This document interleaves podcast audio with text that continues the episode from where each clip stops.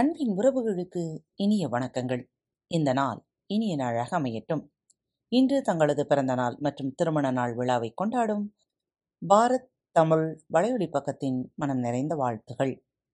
இன்று உங்களுக்கான பகுதி மனம் என்னும் மாய தேவதை. நீரில்லாத கிணறு.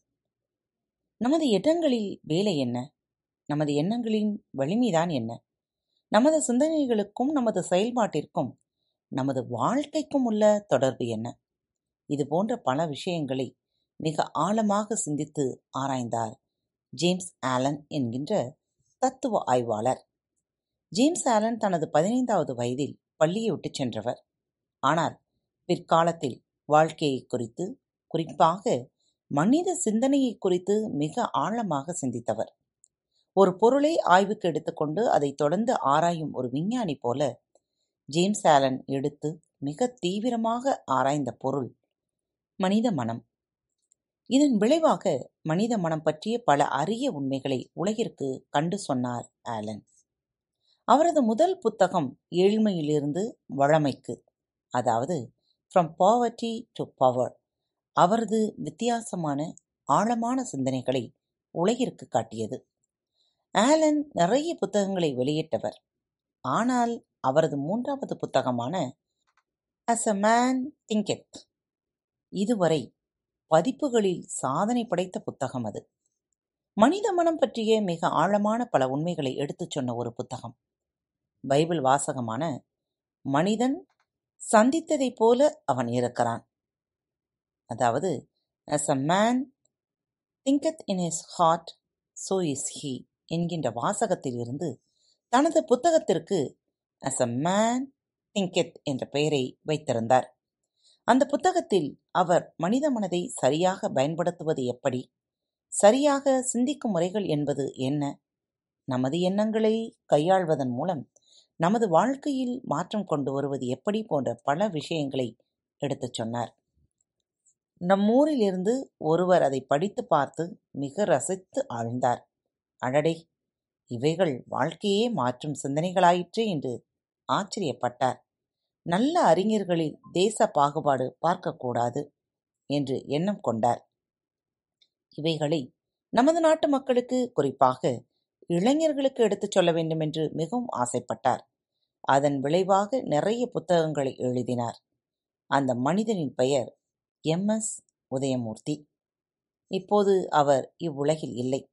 அவரது எண்ணங்கள் மனம் பிரார்த்தனை மந்திரம் சாதனைக்கோர் பாதை நெஞ்சமே அஞ்சாதே நீ.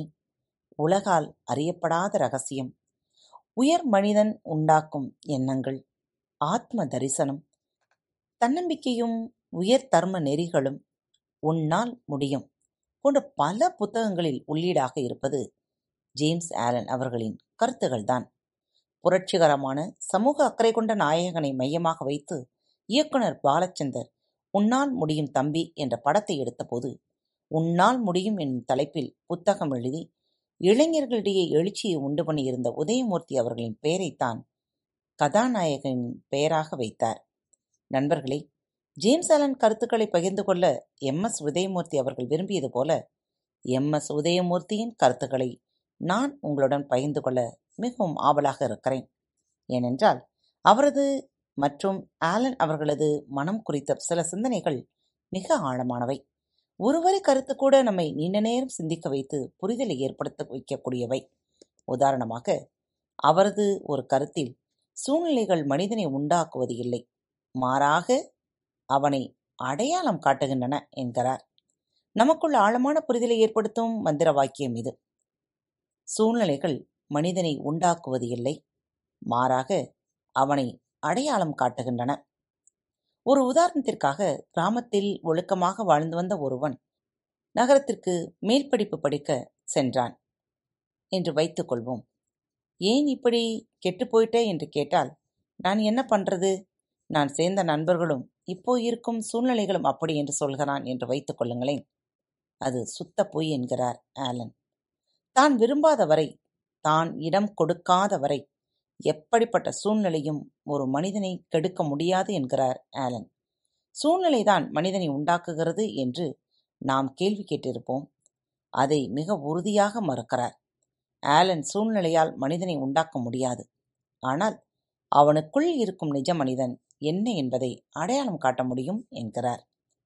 ஒருவன் நகரத்திற்கு வந்து கெட்டவன் ஆகிவிட்டான் என்றால் அவனுக்குள் கெட்டவன் ஏற் ஏற்கனவே இருந்திருக்கிறான் என்கிறார் அப்படி இல்லாமல் இது சாத்தியம் இல்லை என்று கூறுகிறார். இதே கருத்தை புத்தர் பல இடங்களில் வலியுறுத்தியிருக்கிறார். தண்ணீர் இல்லாத கிணற்றில் நீங்கள் எத்தனை முறை இறைத்தாலும் வெறும் காலி பாத்திரம்தான் திரும்பி வரும். நீர் வராது என்கிறார். ஒருமுறை ஒரு கிராமத்தின் வழியாக கடந்து செல்கிறார் புத்தர்.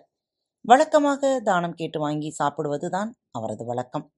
அந்த ஊரிலும் அப்படி கேட்டிருக்கிறார். அப்போது அவர் மேல் கடுப்பான ஒருவர் கை காலெல்லாம் நல்லாதானே இருக்கு?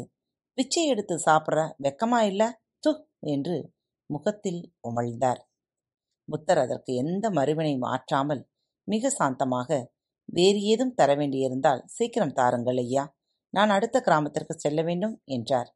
இதை பார்த்து கொண்டிருந்த அவரது சீடர் ஒருவர் கொஞ்ச நேரம் கழித்து அவரிடம் எப்படி குருவே இவ்வளவு பொறுமையா இருக்கீங்க? அவன் காரை துப்புறான் உங்களுக்கு கோவமே வரலையா? என்று கேட்கிறான். அதற்கு புத்தர் அந்த மனிதன் மிக கால தாமதமாக வந்துவிட்டான் என்கிறார். இதில் பொறுமை என்ற பேச்சுக்கே இடமில்லை. அவன் செய்ததற்கு மறுவினை ஆற்ற எனக்குள் அங்கே யாரும் இல்லை என்பதுதான் உண்மை. வெறும் சூனியத்தில் எச்சில் துப்பினால் அது எப்படி கடந்து போய் கீழே விழுமோ அப்படி அவன் துப்பியது என்னை கடந்து சென்று விட்டது. சூழ்நிலைக்கு மறுமொழியாற்றும் ஒருவன் எனக்குள்ளிருந்து அழிந்து பல நாட்களாகிவிட்டது அந்த மனிதன் என்னை கோபப்படுத்த மிக தாமதமாக வந்துவிட்டான் என்றார். நீரில்லாத வெறும் கிணற்றில் எத்தனை முறை இறைத்தாலும் நீர் எடுக்க முடியாது. உங்களுக்குள்ளும் கோபம் என்ற ஒன்று முற்றிலும் அழிந்து போன ஒருவனை எந்த சூழ்நிலையிலும் கோபப்படுத்த முடியாது என்கிறார் புத்தர். புத்தர் சொன்ன மிக சக்தி வாய்ந்த வாசகம் ஒன்று உண்டு.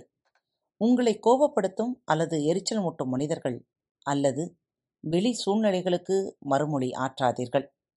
காரணம் உங்கள் மறுமொழி இல்லாமல் அவைகள் சக்தியற்றவைகள். அவைகளுக்கு சக்தி கொடுப்பதே நீங்கள்தான். நாம் நமக்குள்ளிருந்து செயலாற்றாத வரை வெளி சூழ்நிலைகள் நம்மை எந்த வகையிலும் மாற்றவோ பாதிக்கவோ முடியாது என்பது மிகப்பெரிய உண்மை. ஜேம்ஸ் ஆலனின் சூழ்நிலைகள் மனிதனை உண்டாக்குவது இல்லை.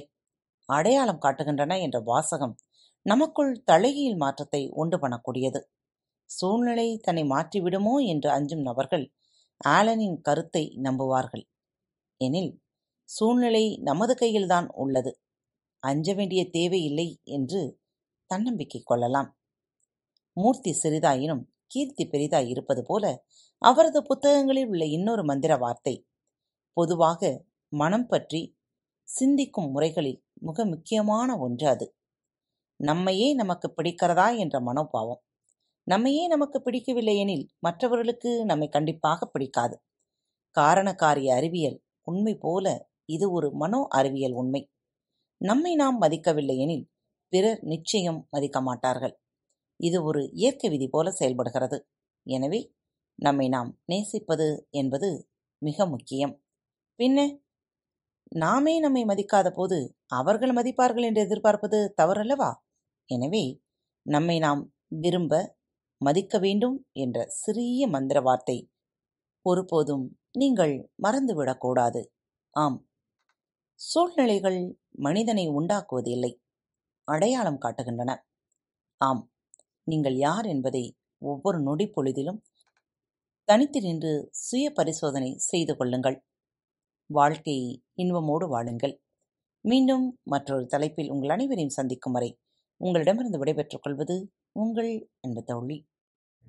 அன்பின் நேயர்கள் அனைவருக்கும் இனிய வணக்கங்கள். பாரத் தமிழ் வலையொலி பக்கத்தை சப்ஸ்கிரைப் செய்யாதவர்கள் சப்ஸ்கிரைப் செய்து கொள்ளுங்கள். இந்த பகுதியை கேட்டு முடித்தவுடன் உங்களது கருத்துக்களை பதிவிட மறவாதீர்கள். உங்களுக்கான இமெயில் முகவரி கீழே உள்ள டிஸ்கிரிப்ஷன் பாக்ஸில் கொடுக்கப்பட்டுள்ளது. நன்றி.